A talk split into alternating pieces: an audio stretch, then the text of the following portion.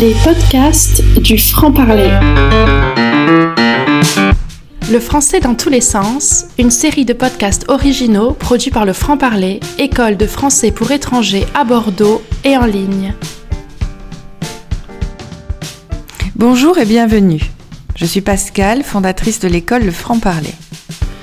Dans cette série de mini-podcasts, Le français dans tous les sens, je vous propose de découvrir des expressions idiomatiques c'est-à-dire des expressions figées, très imagées, ou de décortiquer l'étymologie d'un mot pris dans l'actualité, et ceci en quelques minutes.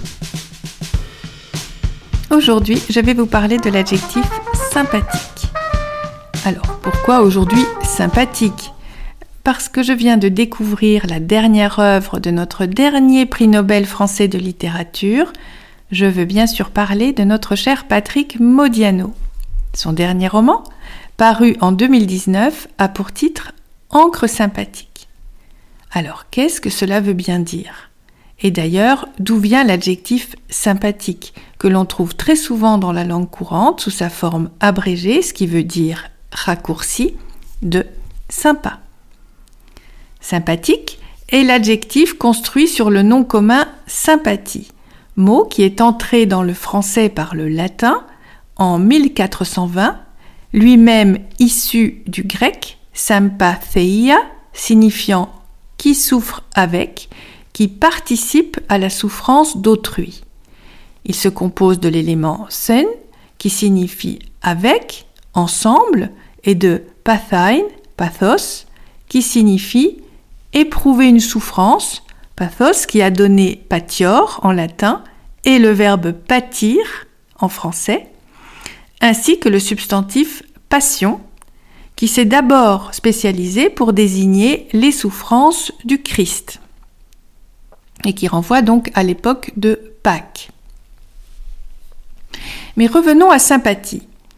À l'origine, en français, ce terme n'exprime aucune notion de souffrance. Il signifie l'attirance pour quelque chose. Puis, vers le XVIe siècle, il signifie affinité morale entre des personnes.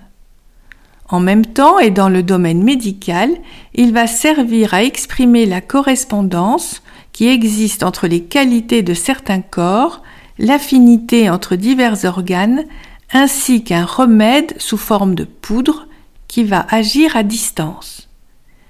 Et c'est seulement à partir du XIXe siècle que le sens se limite, se restreint à affinité de sentiment. Alors, et l'encre sympathique dans tout ça? Pour comprendre ce qu'est l'encre sympathique, il faut revenir au sens médical, signifiant l'idée de remède agissant à distance et que l'on trouve dans l'expression poudre sympathique que l'on utilisait au XVIe siècle. C'est précisément cet emploi qui demeure aujourd'hui dans l'expression encre sympathique. En effet, l'encre sympathique est une encre invisible, incolore, qui va se révéler, c'est-à-dire se voir, se lire, sous l'effet d'un élément réactif avec lequel elle entre en sympathie, en affinité, et qui va permettre en quelque sorte de pouvoir donc la voir et la déchiffrer.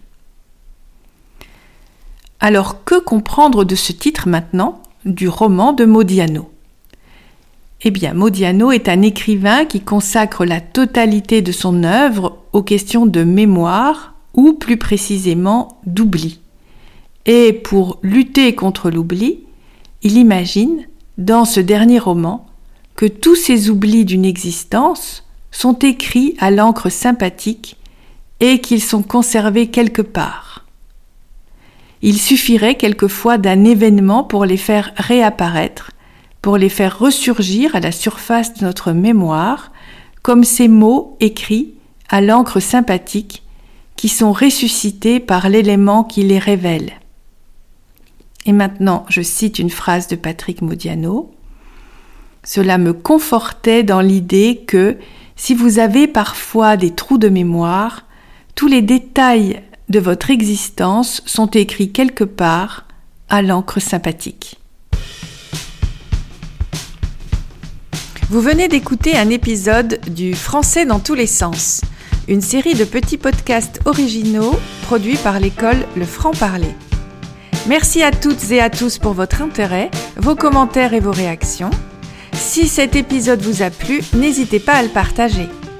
Si vous êtes intéressé par mes formations en ligne, rendez-vous sur www.lefrancparler.com.